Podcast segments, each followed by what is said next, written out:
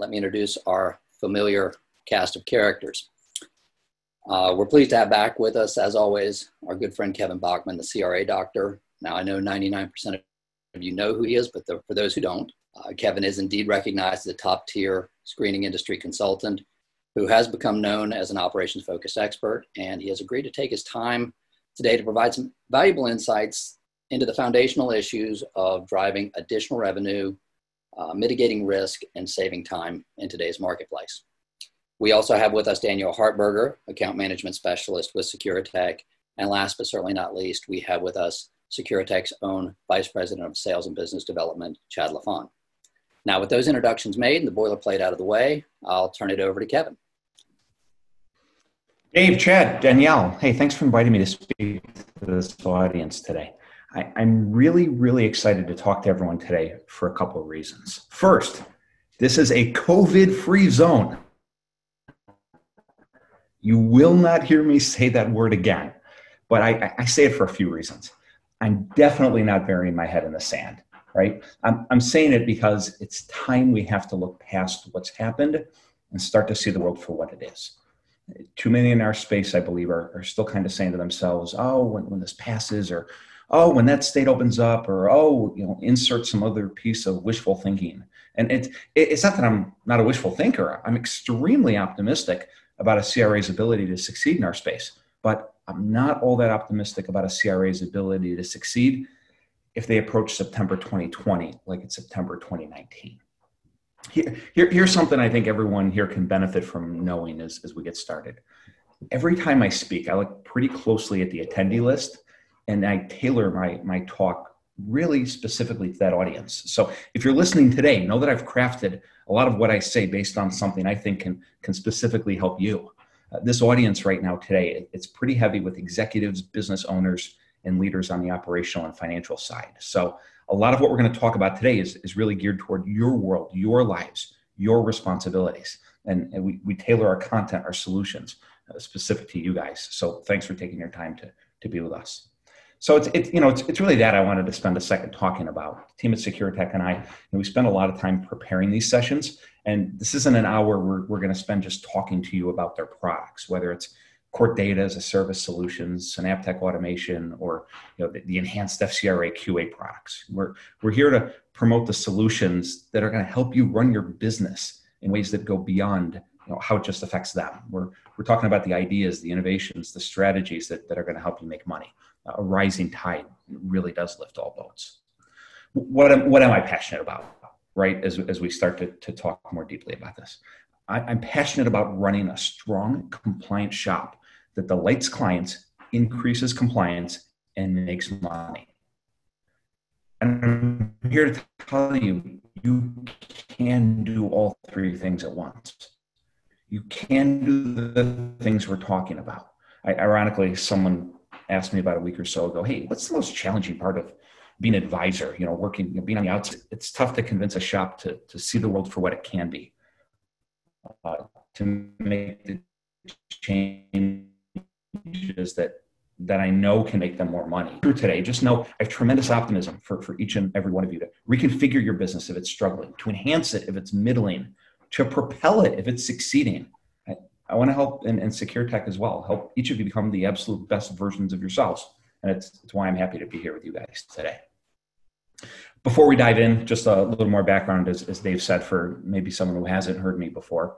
I'm a 20 year veteran of our space. I've served as an executive uh, inside a successful CRA, managed an 18 month client integration and business transition as a result of an exit, and now serve as a business advisor to CRAs who are looking to navigate the world we're in right now, an increasingly competitive landscape in which it's becoming harder and harder to create the competitive advantages or, or distinguish yourselves in a, in a sea of many.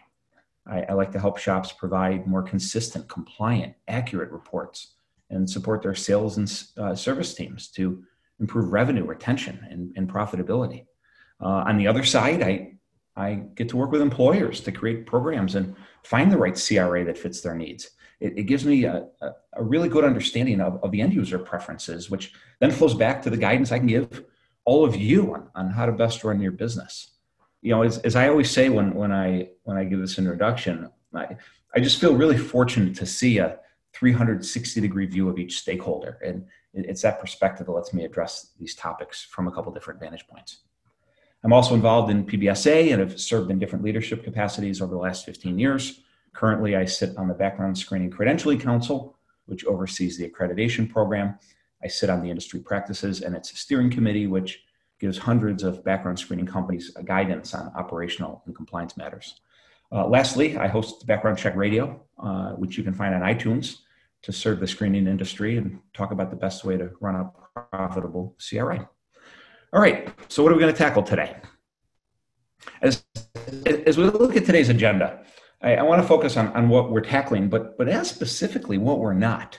I'm not going to read off here, you guys can see that, but I do want to take a moment to talk about why we're talking about these things today.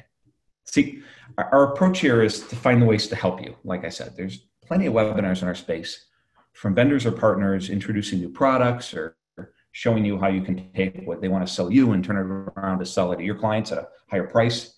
And just know I'm, I'm absolutely not disparaging that. There certainly is a time and a place when we need that information, we need that insight um, so we can effectively provide options for our clients.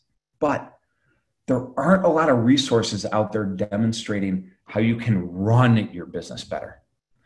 Perhaps it is a good idea to devote a, a ton of time and energy to a marketing or sales campaign on a new product in the face of a 35% loss of business over the last five months. But uh, my focus instead is, is helping you figure out how to ensure that that 35, 25, 15% drop in revenue doesn't mean a corresponding drop in profit.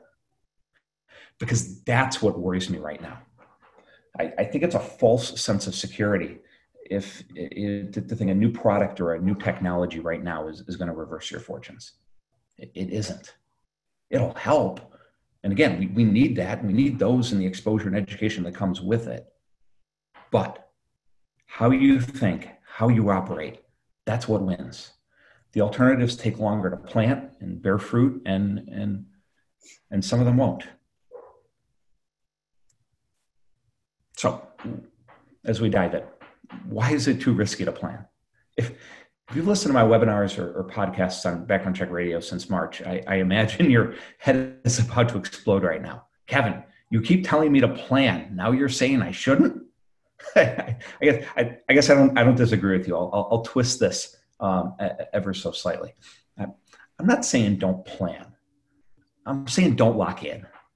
Model, tweak, revise, but don't pour any concrete. And, and, and that's why we're doing some of the tactical calculations we're talking about here today. Specifically because we're not pouring the concrete, we do need a much better understanding of the variables, the outcomes, what might work and what might not. If we're in a normal environment, we got a real good sense of what's going to work and what doesn't. Yeah, we can pour some concrete. We can lay that foundation a little bit because that uncertainty is, is, isn't there but there's a lot of uncertainty right now. So as we look at our possible outcomes, you know, I, I kind of see really four different options, right? We can get it really right, we can get it kind of right, we can get it kind of wrong, or we can get it really wrong. So everything we're talking about here, when we model, tweak, and revise, because we're not pouring that concrete, you know, we're we're we're doing the kinds of exercises that lets us pivot when needed because again we're, we're going to be wrong but everything we're doing right here is is to just be as little wrong as possible. What what worries me most uh, about some in our space and I, I mentioned this a second ago is is the amount of us that are simply trying to ride out the storm. Now while i'm not so passionate that every single thing in our in our industry will change right? Down won't be up. Cats won't like dogs Yankee fans won't like Red Sox fans.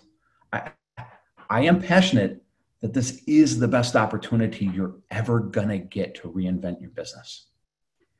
For example, I think a lot of us spend our labor dollars inefficiently, and we'll explore more of that later. And that's not intentional or malfeasance. It's just the general outcome of our business decisions, and, and we're all susceptible to it on, on some degree. You know, we're going to discuss how to get more value for your dollars.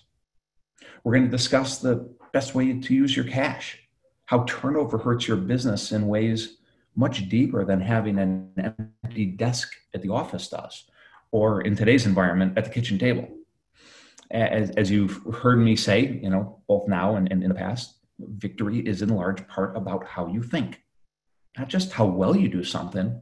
We got to execute for sure, but more on those concepts later. And, and, and to tie, tie into that, you know, the, the shops that think, in my opinion, what if, instead of the shops that think, when this is over, those are the ones that are going to be in the best position to succeed. Okay, this is a slide I'll read off of because the logical flow is, is so important. Different perspectives create alternate options. Alternate options provide alternate solutions. Alternate solutions are going to create additional sales opportunities, and additional sales opportunities are going to increase your profits.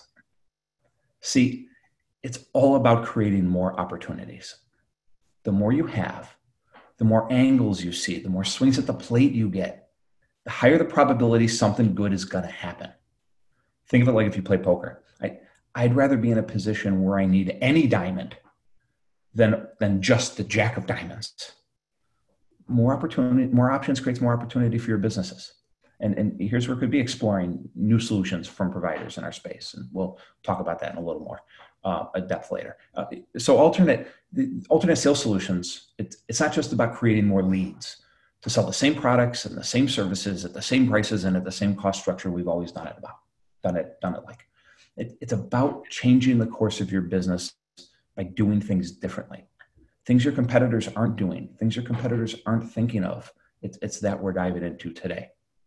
For example, how do we carve out $50,000 out of our $5 million business and drop it straight to the bottom line? How do we evaluate whether a 50 cent reduction in our average cost per county is an initiative worth diving into? How do we figure out whether we should employ a three call, five call, or seven call model for employment verifications? And at what price should we charge our clients? You need your calculator because by doing so, you get to make your cash register ring. Okay, here are three models that we'll dive into. The in-house model. And, and, bear with me for a moment. You know, this is more of a financial model than an operational model, and we can always tweak up or down a little bit some of the prices and numbers on, on the sheet. So while we're doing, you know, really technical exercise here, just know you can adjust these figures for, for your shop, and it's as much about the concept that I'm explaining as it is the, the actual number on the on the page. But let, let's say our, our fulfillment model is I'm going to do 100% clears inside of my building, and that average price um, when, when we insert the components that, that drive that, whether it's data that we would buy somewhere else or, or an integration, or you, you know you know what I'm saying. You know the, the, the things that'll go into kind of quantifying that cost. Well, let's say we've identified our cost per clear is a buck fifty, but when I get a record, yeah, I'm not going to mess with that. I'm going to send that outside of my building. So um, a traditional county record researcher who handles hits and clears, well, now we're only using them for hits. That price is going to be different, right? Not getting that for two or three bucks. That's going to be a different relationship, a different agreement. You're going to pay a lot more for that. Okay. So let's say that comes in around 850 and and the, the blended number that I use for, for what I consider to be an, um, uh, an average hit rate for a well diversified shop with strong processes know, we're going to blend it together. It's about 220 per component plus our, our in-house label, labor. And, and in this model, you're going to you're to need to add in-house staff because you need team members to keep that engine running, even though you're not doing that that work inside. So you know, let's let's say it's a it's um, you know 50 cents a dollar component to that. Then we think of the partner model. Okay, partner model is uh, yeah, I'm not I'm not going to do anything inside of my house. I'm not going to do clears. I'm not going to do hits. I'm going to focus on marketing, sales, compliance, support, education, but my, my fulfillment engine is going to be it's going to be a partner model. I'm not going to have rows of team members inside of my building doing criminal record research. So I'm sending it all outside. I, I, don't need any additional staff labor like I just like I just talked about that's reviewing thousands of hits a week, a month, um, a day, depending on the size of your shop. Now, again, you're still going to need some staff to manage the machine, but it's but it's a lower cost than the in-house model uh, SecureTech's FCRA QA option. It's kind of a good example that fits this model. Now, if I'm if I'm you, or if you're asking yourself, well, Kevin, what, what choice should I make? If that's the cost difference, you, you know, I'm, or, or you look at this and you say, well, I'm definitely going to do it this way, or I'm definitely not going to do it that way.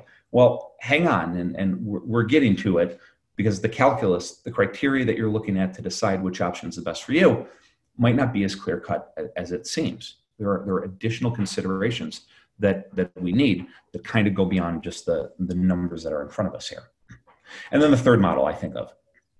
Now, it's not an exact breakdown, but, it, but it's illustrative of the concept. You know, the idea that you're going to do different things for different clients.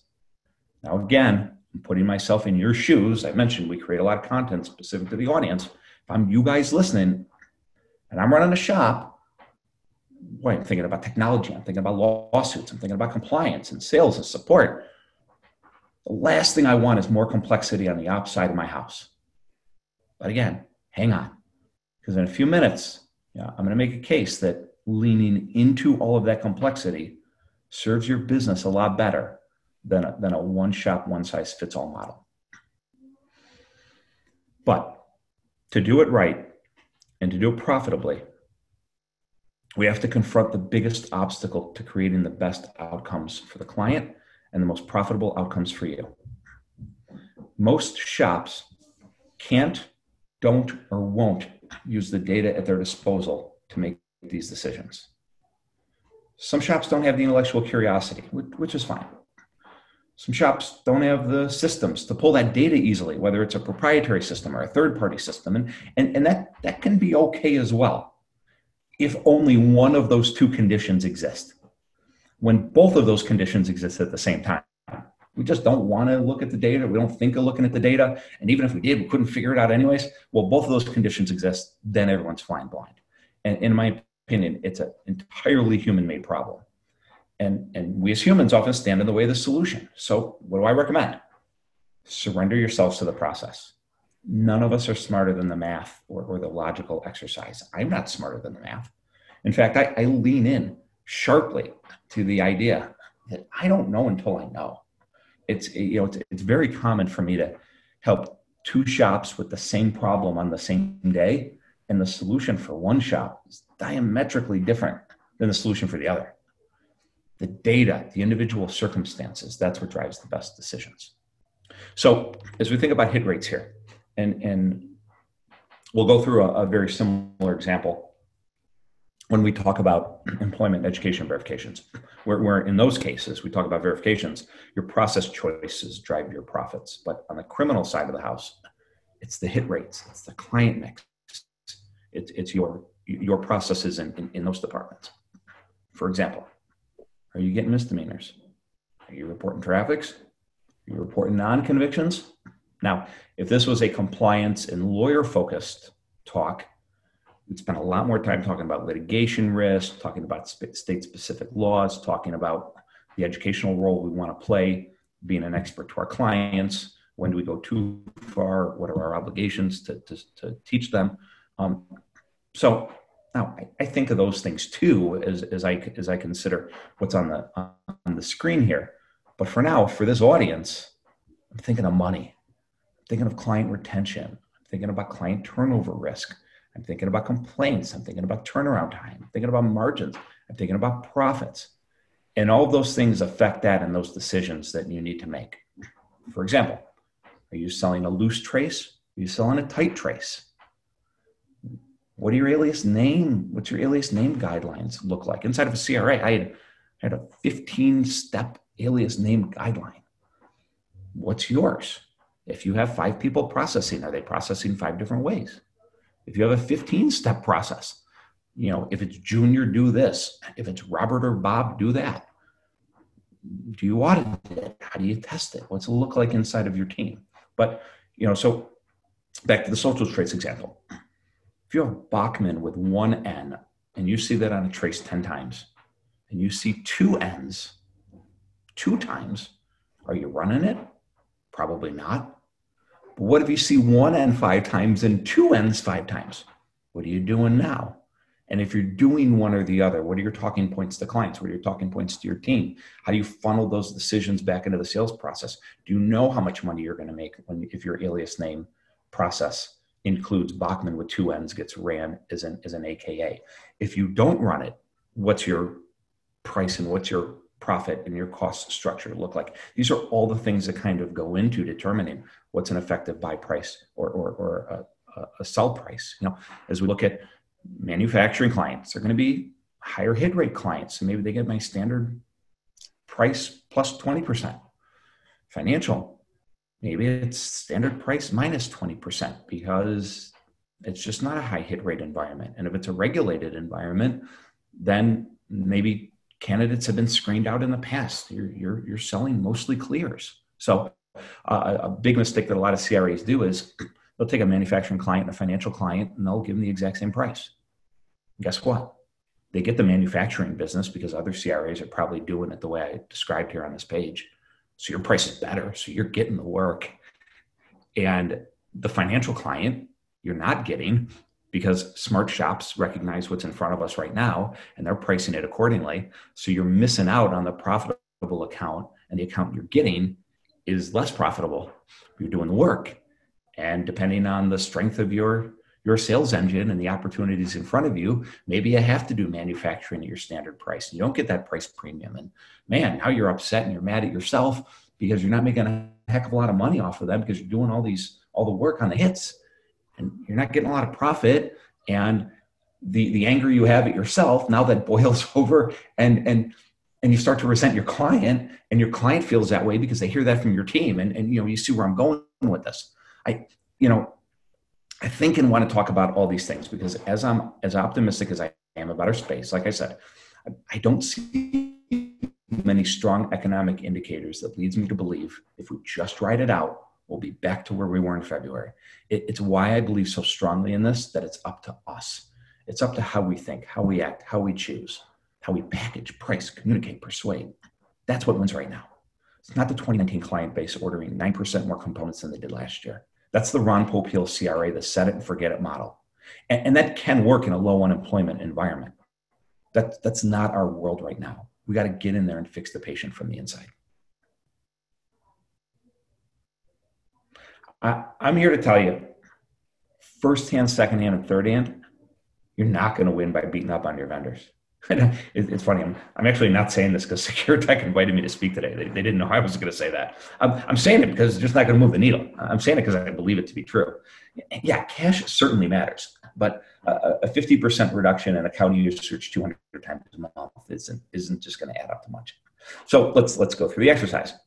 Say you're a $5 million CRA and you're deriving about 60% of your revenue from your criminal products. And say most of those criminal searches are county searches. And, and by the way, I'm going to pause here for a second because if most of your criminal searches are not county searches, please, I implore you, call me right after this webinar. Not because I want to sell you something, but I want to explain how and why county searches are and should be the lifeblood of your business, both from a revenue and a profit standpoint, not statewide searches not multi jurisdictional national searches, not upgrading five counties to one statewide, county searches. And, and we can do them all. We don't have to pick either or for these, these scenarios. Yeah, so right, we're, we're going to try and sell them all. But you're, you're not, you're not building a long term sustainable business without county searches as the foundation of, of, of your shop.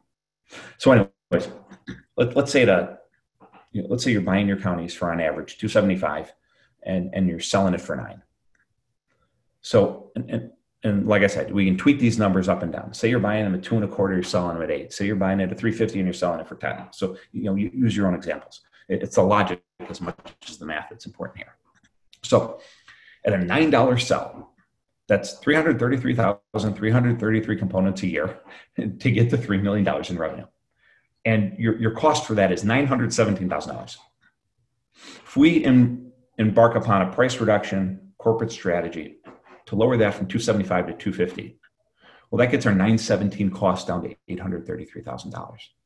That's an increase in profit to $83,000, right to the bottom line. Now, that 83,000 is nice. If you dropped 83,000 into a package and mailed it to me, I would open it. But we have to consider these initiatives in their entirety. For example, say as you expend the time, the energy, the staff resources to get to 250, but you only get to 262. Now your 83,000 is cut in half. We're down to 42. And now, say your top sales rep just brought in a nice new client, but that client's running at 30% hit rates. And like we talked about on the last screen, say you priced them like a 15% hit rate client, or, or you just priced them like you did every other client. You didn't really think about that. So now you, you might need to hire someone to review all the records inside of your building that are coming in from this new client, ordering a lot that, that are generating a lot more criminal records than you thought. You know, that, that volume of review has spiked inside your ops department. And that other really important client who's been complaining about turnaround time for three months and who you just missed a record for last week, that client's probably gone if you can't fix that problem soon. So for the business owners on this call, I, I, I know what you're doing. You're, you're not going to take a chance and and and you're going to add staff. So that profit's gone. That 42 is gone. It goes that quickly. In the 45 seconds it took me to explain it, we lost all that profit. And then we're going to look at the books on January 1st and say, why don't we make any money? We did this client, we, we did this cost reduction strategy. Here's the worst part. We didn't lose that profit because anyone did anything wrong. On the contrary, we did it great our salesperson just brought in a new a new whale. Our vendor management team just undertook this initiative to cut 80 grand out of our cost structure.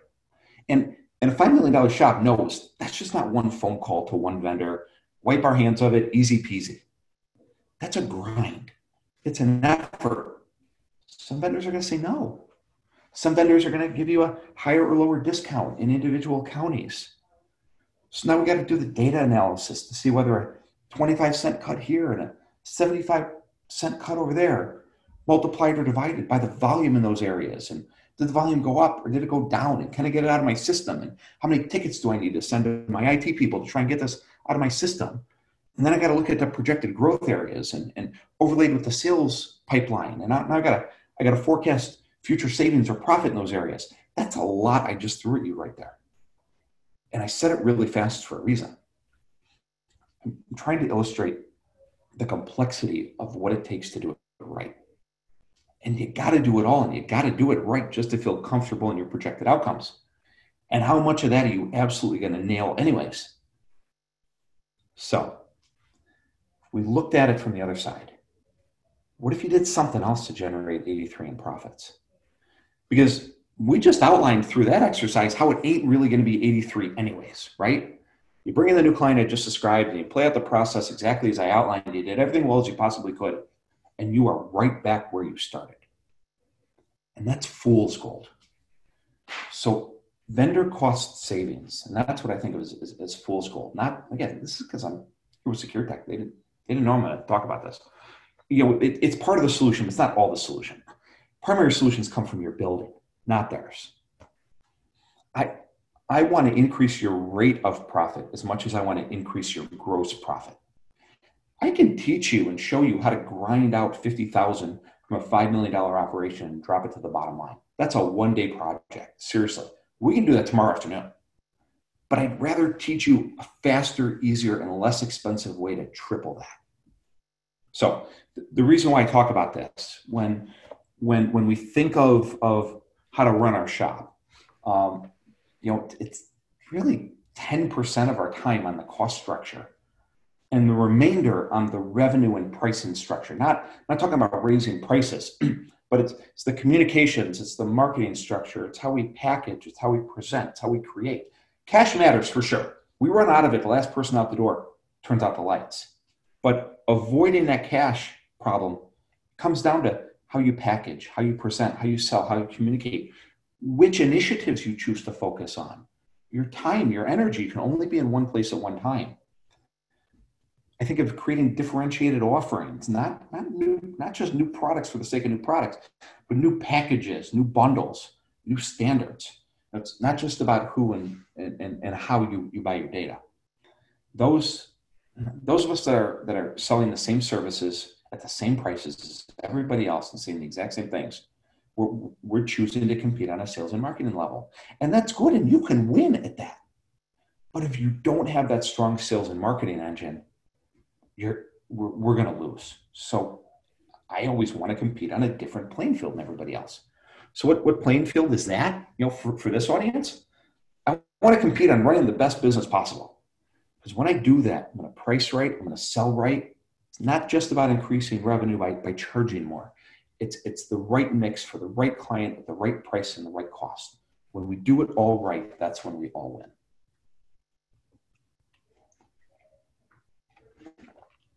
All right, let's dive into a set of project or set of products most shops offer, but few shops love. It, it's a necessary evil. Clients complain about verifications, turnaround time, and, and few shops make a lot of money off of. So let, let's look at the typical model I use. And again, tweak these numbers up or down. It's about the concept and the exercise as much as the numbers that we're looking at right here. Okay. But let's look at a typical model. It's one I used for 15 years. And it's also the model I seriously urge shops to review and, as needed, reconsider. Why? It's the most expensive, least predictable, lowest profit option.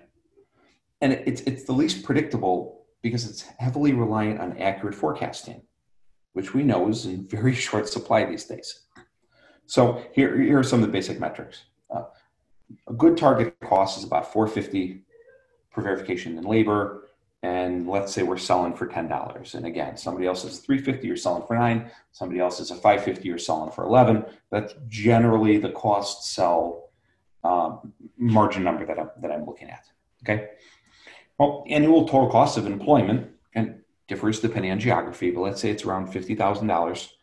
We can consider salary, benefits, equipment, workspace, etc. And I know it's not a pure allocated traditional financial um, accounting answer, but you think about what goes into it, and, and that's the number that I tend to use.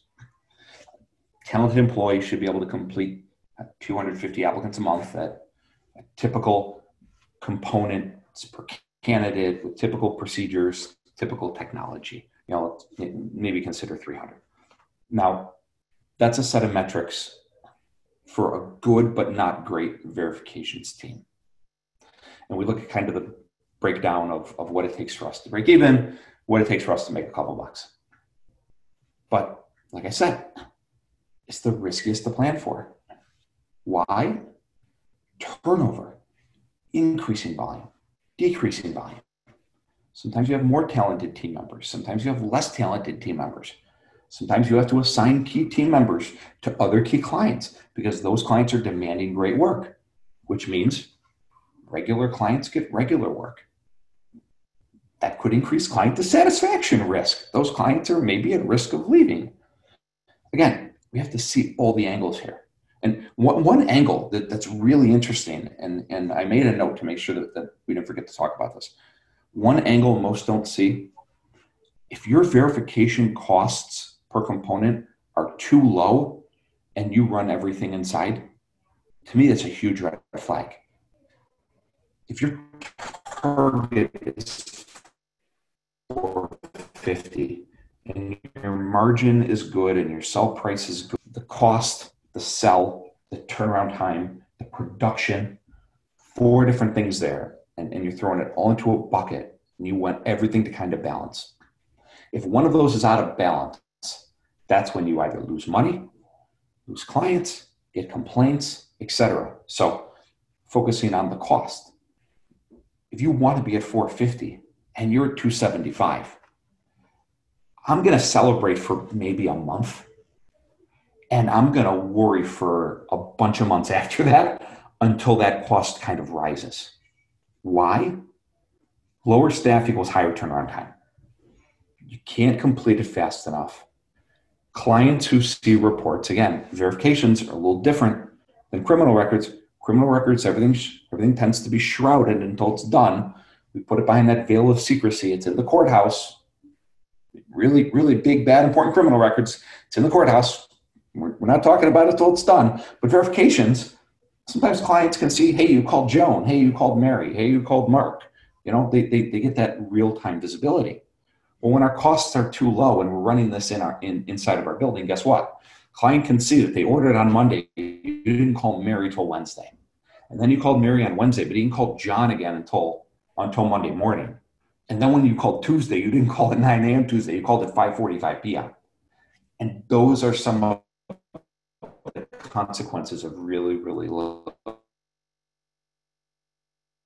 verifications, verification costs. So I'm going to pop the champagne for a month, but it's a long-term and, and more more substantive uh, problem. And again, now let's let's not forget the margin of error here, right? The, the rate at which you're going to be wrong, because you will be wrong. It, we just want to be as long as po- wrong wrong as little as possible. That, that's why we're doing the exercise. Now, let's look at the partner model. It's the exact opposite. We're not doing anything in house. Working with one of the third party verification companies, the background warehouse, Neeyamo, Reference Pro. The, per, per component cost is higher.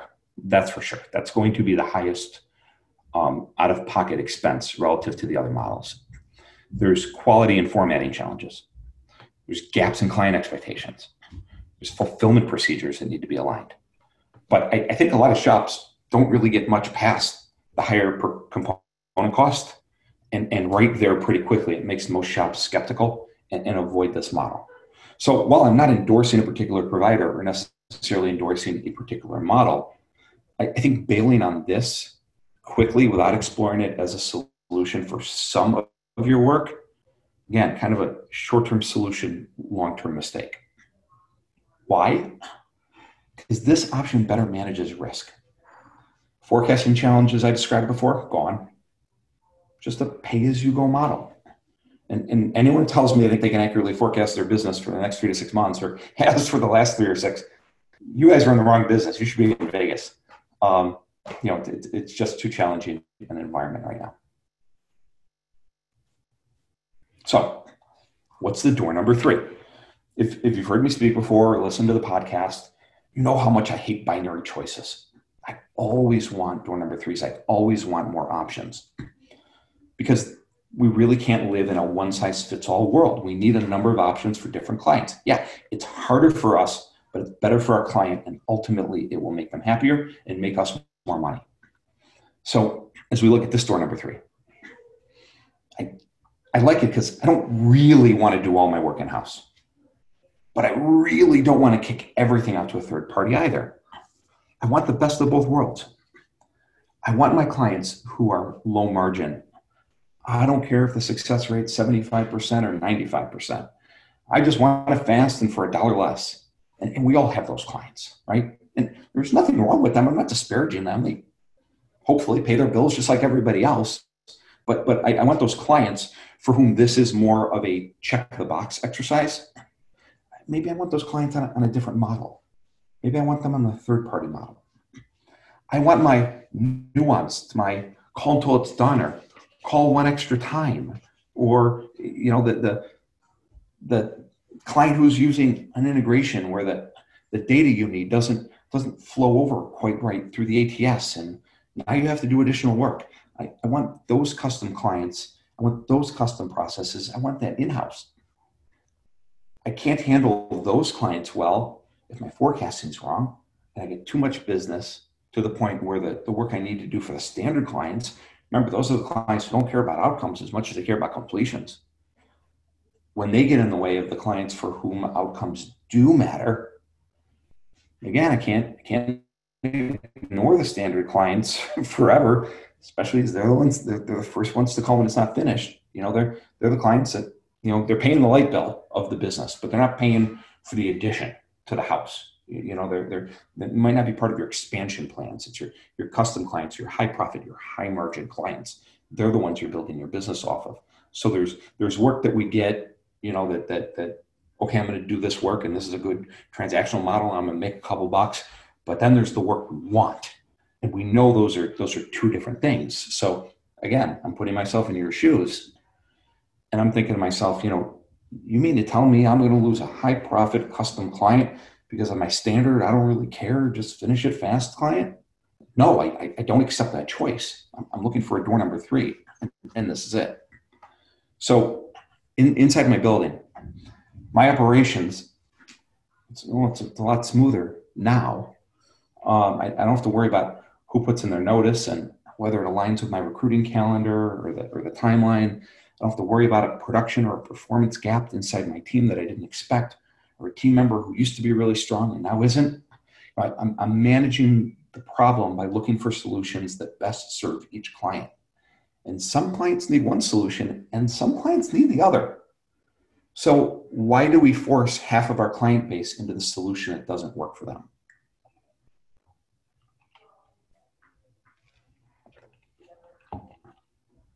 So, what this creates is an optimal operations department, one no one's really taken advantage of. And, and part of the reason, and I understand it, but part of the reason I think shops aren't taking advantage of it is complexity. So, you, you mean to, I'm, I'm, I'm talking as you guys now, you mean to tell me, as a verifications leader, in order to do what you think is maybe a good option, I need to segment and send some of my work to a third party and keep some of my work inside.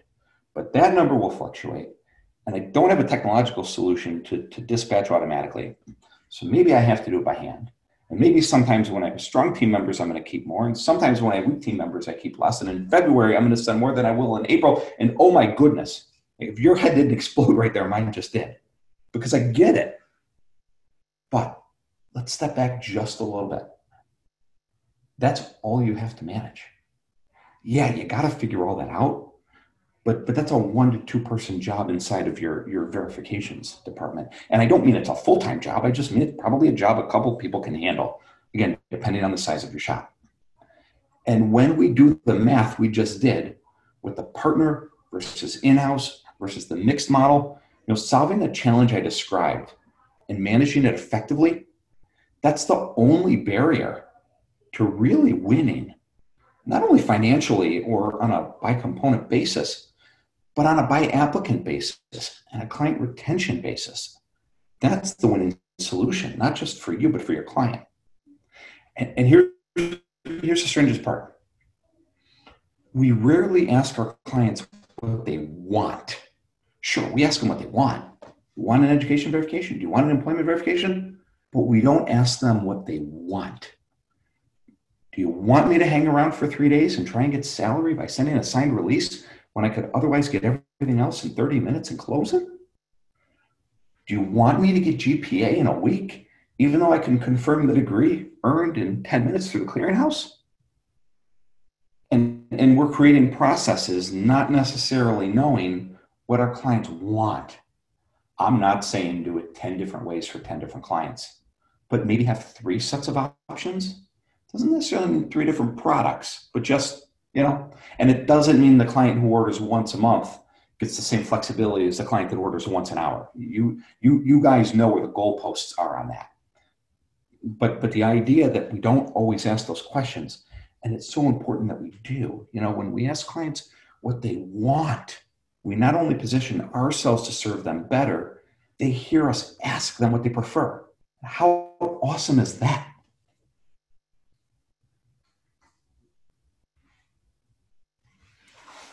So I, I've spent 15, 20 years in this business selling, recommending, and implementing big, beefy criminal background check programs.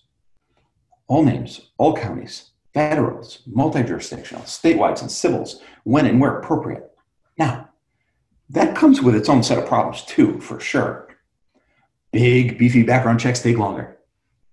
An eight county search where seven of them came back in a day, but the eighth county takes a week. Guess what? That's a background check that took a week. And that's hard to combat when the sweet talking salesperson comes in from the competitor questioning why your vendor is so slow.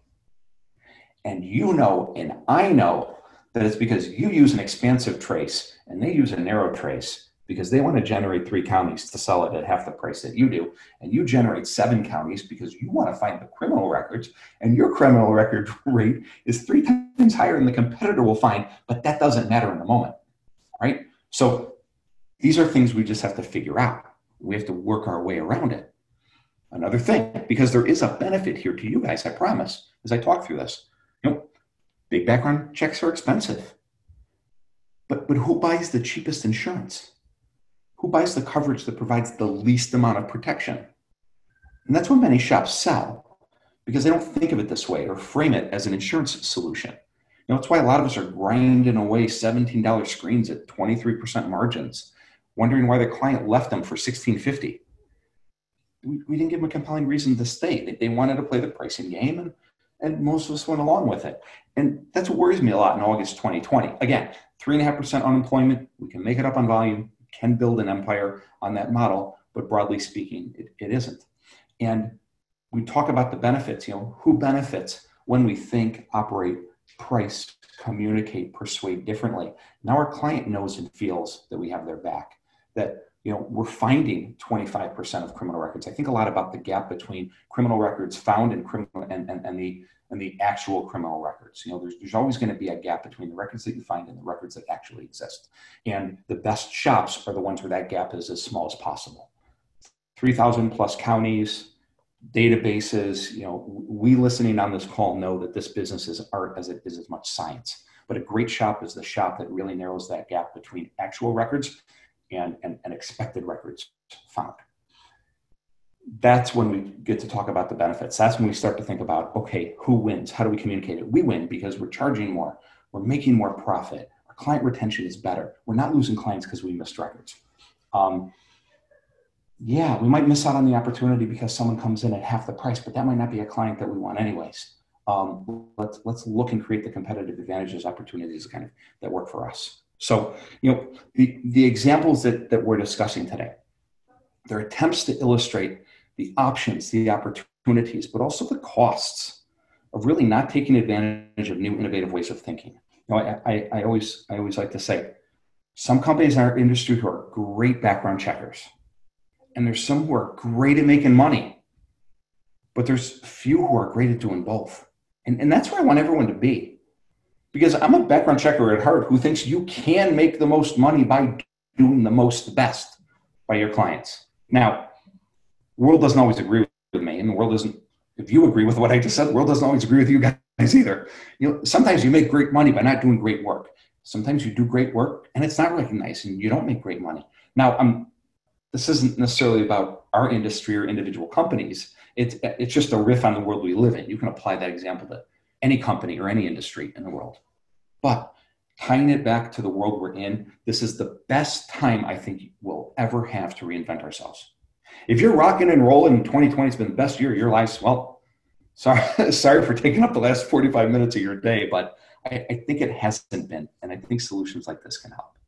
So, you know, for, for my final thoughts, as, as I, I think back to something I said when we started, I honestly, wholeheartedly believe our best days are in front of us. I honestly and wholeheartedly believe a rising tide lifts all boats. And I honestly and wholeheartedly believe for everyone listening here, you can be the best version of yourself.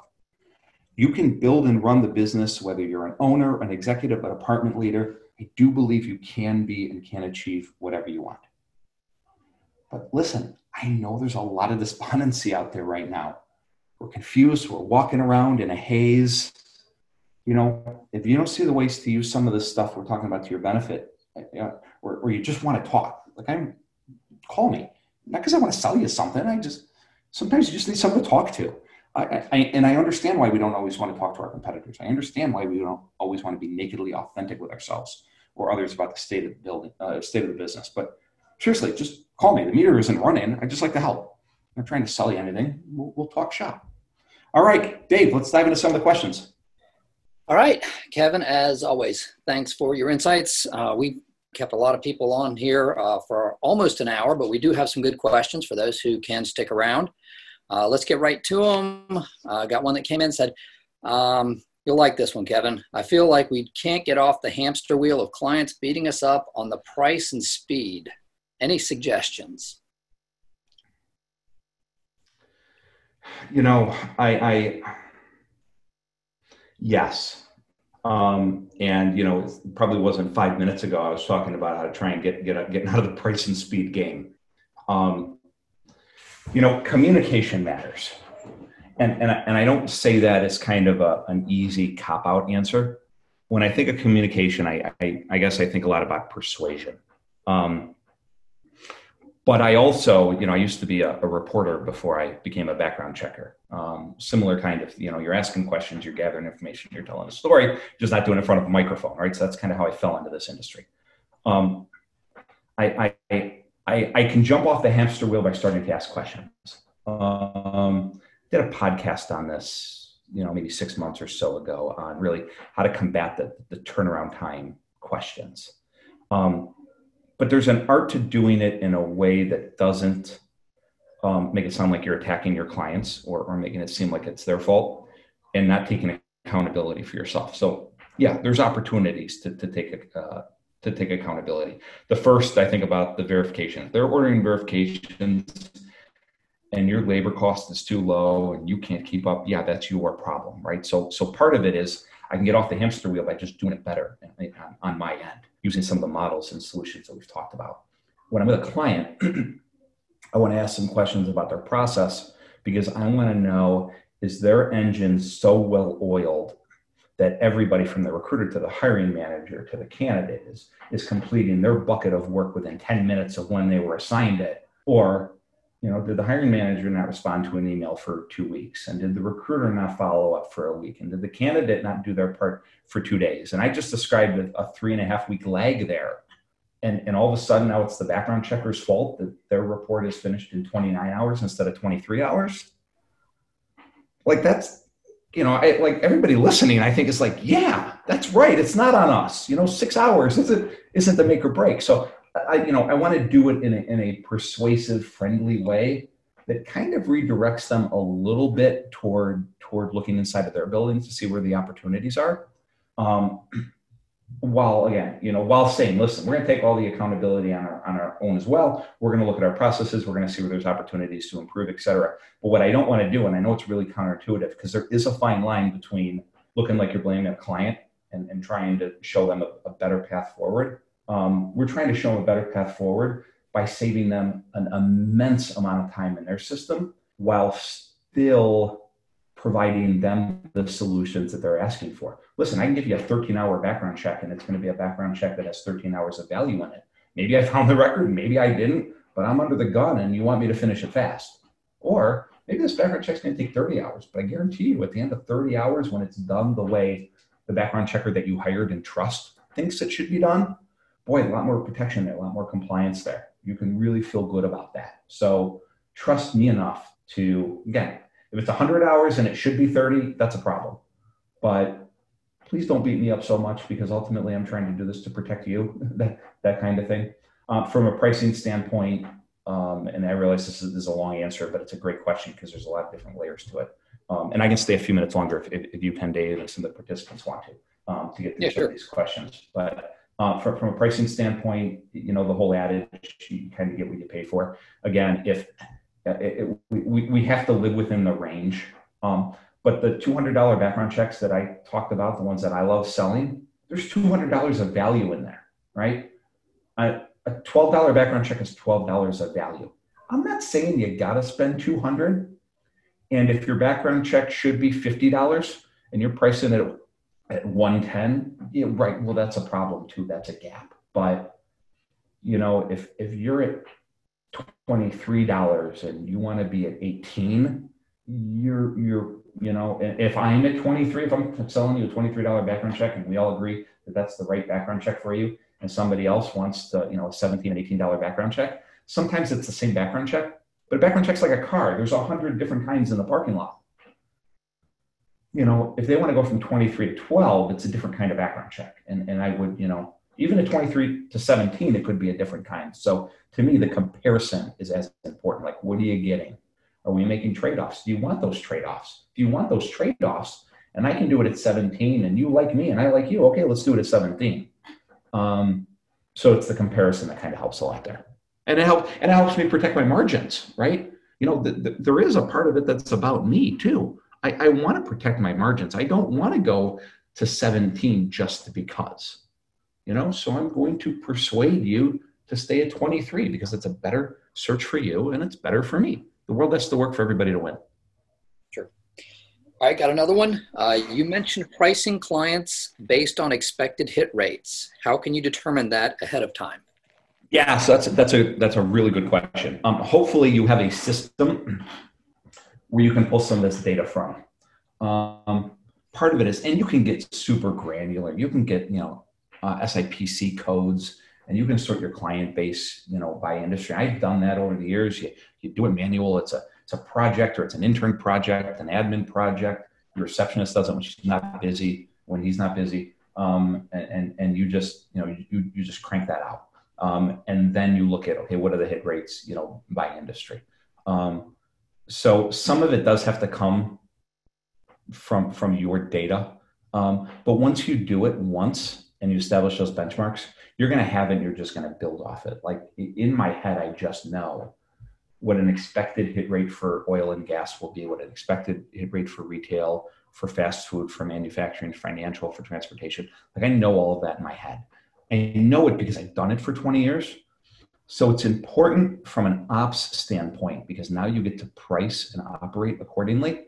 But it's really important from a sales and marketing perspective because when I'm now communicating to clients, and a client tells me kind of like the last last question, uh, hey, you know, they're going to sell me a $19 background check. Sweet, great. What do you do? What's, you know, how many candidates you find criminal records on? Oh, like 15, 20%. And if they're in oil and gas and they're finding 15 to 20%, you know, I, I, I think that rate should be double or triple. I think if you're oil and gas, you should be 30, 45% easy. And I'm not talking about traffic tickets. I think you should, you know, oil and gas company, um, drillers, like at a minimum, you should be at 30%. So when I hear a client or a prospect say, oh, you know, I find criminal records 15% of the time, and that's great. And they give me a cheap price, blah, blah, blah. Well, that's why the price is so cheap. Um, and it's cheap because you you put in the work, you laid the foundation, you know the answers to these questions, and you can use that. That to me is far more persuadable and far more impactful when we're trying to get prospects or keep clients from leaving us than than getting back to the last question than just getting back on that hamster wheel of price. They said 25 i'll do 2450 no i want to do 29 and i'm going to tell you why it's worth 29 and my expertise is going to you know now now i get to now i win too so that's kind of how i think of it all right what else we're going to elevate here um, what do you think is a good profit margin percent per product or per, per background check package for our industry? So different teams will kind of, or, or, different shops will break it out different ways. Some will put, let's say, um, the labor cost of the verifications team, and they'll treat that the same way as they will treat the expense of, of like the New York OCA. Um, and they'll kind of put that in, in, in the same line. Others will say, no, I kind of have my data costs, and then I'm going to separate my my labor costs. Um, I would I would create it, and and I tend to think of um, what's what's the cost of completing the background check, and sometimes that cost is inside of my business. Or, excuse me. Sometimes it's in my building. Sometimes it isn't. So I'll, I'll strip away that CA example I use just because that's such a that just throws off the equation so much, but um, you know, let's let's think of it like, okay, I I, I buy um, the West Virginia County for three bucks, and yeah, that's an expense I'm sending. I'm writing that check to a vendor, that three dollars. The other is my 450 internal verification cost to do the employment verification. Well, that's that's like an inside thing. I'm paying an employee to do it. I'm not paying them 450 to do that specific verification, but you guys know what I mean. That's just the blended cost um, when I divide their salary by my components. Um, I'm putting all of that together. So I realized I hadn't answered the question yet, but to answer the question, I kind of needed to say, what do I put in? What do I take out of that equation? Um, I want to be at least 60% when, when I do that. So if I'm selling something for 50 bucks, I I I want to be you know probably between 20 and 25 when I think of my product and my um, my data costs. Um, it's also a lot different depending on the product. So I just gave you kind of a blended example. Um, some products that you know you're going to make probably your biggest margins on are your county criminal searches products you're going to make your smallest margins on let's say your drug screens you know if you're buying a drug screen for for 21 22 dollars um, you know, it just just a you know a five panel instant, you might be selling it at 39, 45, and that's great. And you're getting some business from that, and that's fine. But just know that others are buying it at 21 and selling it at 26.50.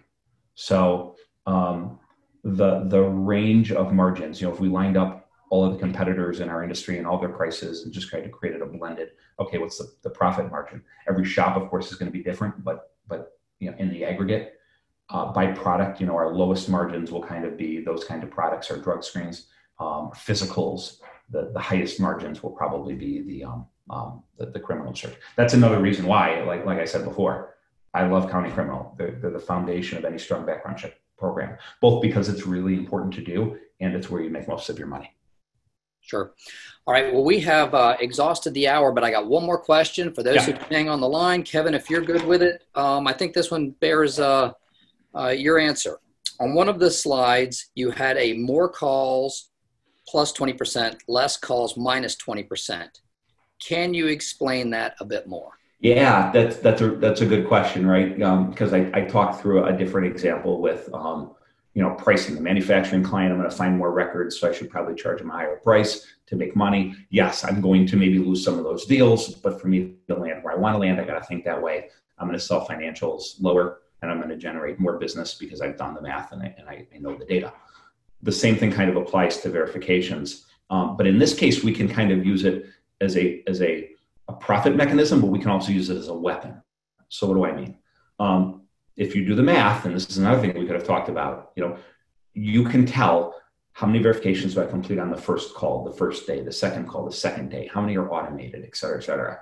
And, and if you've done this, and again, I've done this every year for 20 years, you'll notice that there's a point in which the success rate stabilizes. You know, the ninth call is not going to be the winning call if you didn't get it by four calls, the likelihood of getting it on the ninth, yeah, I call nine times, maybe I'm going to get it. But it's not like if I get it, it, it's not like if I make nine calls, my success rate is going to go from 92% to 99%. It's not going to happen. It's going to plateau at 93 and a half. That, that's it. But you're going to have clients who understandably think, hey, can you just try again? Can you call more? Blah, blah, blah. And what we want to do is we want to find that sweet spot, the sweet spot between profit happy clients, compliance, et cetera, et cetera. Let's say that employer we're talking to all the time for our other clients. We don't want to piss them off because we're calling them all the time because one client asked us to do this. So these are some difficult decisions that we have to make when we get the feedback from clients. So one of the things I'll do is when I think of plus 20%, minus 20% is I'll use it to persuade, but I'll also use it as, as, a, as a weapon um, hey, I'm happy to call seven extra times for you, but that's extra time and energy and labor on my staff. I can't do it for for 950 anymore. Maybe I need to do it for 1275. Ah, 1275. I don't know. Yeah, I, I agree with what you say. If I don't get it by four or five calls, I'm probably not going to get it anyways. Yeah, I don't I don't want to. But let's just stay at 950. Let, let's just keep doing what you're doing. Keep keep calling four times. Poof, and I just solved a huge problem. Because another problem that I would have had a couple months later is, yeah, that one person asked me to change this process, and maybe they agreed to, to pay twelve seventy five, and yeah, I got a couple extra bucks for it. But you know what? Now three months from now, the VP of HR just got the web demo, and the competitor called who said, "Why are you guys so slow?" and and now we're off to the races. You know, I got an admin or I got an HR manager who asked me to do this, and I did it. But I got a VP of HR who's looking at turnaround time, hearing from a competitor, and, and, and boy, I you know I don't want to run myself out of a hundred thousand dollar account either. So that's where the art comes in. That's where the persuasion comes in. I would much rather have a client actually who asks me to not make the ninth call. And, and, and by the way, going from 950 to 1275 is a bigger leap than it typically would be. Maybe it'd be 1150, something like that. And the dollars do add up. Um, I would rather keep my process and convince the client why 92% is good enough than get that extra money to get it to 93 and a half because three to six months from now, I'm going to have a really big turnaround time problem. All right. Well, that's our questions. Thank you, Kevin. I appreciate it. And everybody who joined us today and stayed on for this extra time, uh, we sincerely appreciate you. Thanks, guys. Looking forward to the next one. Talk to you soon. Have a great day.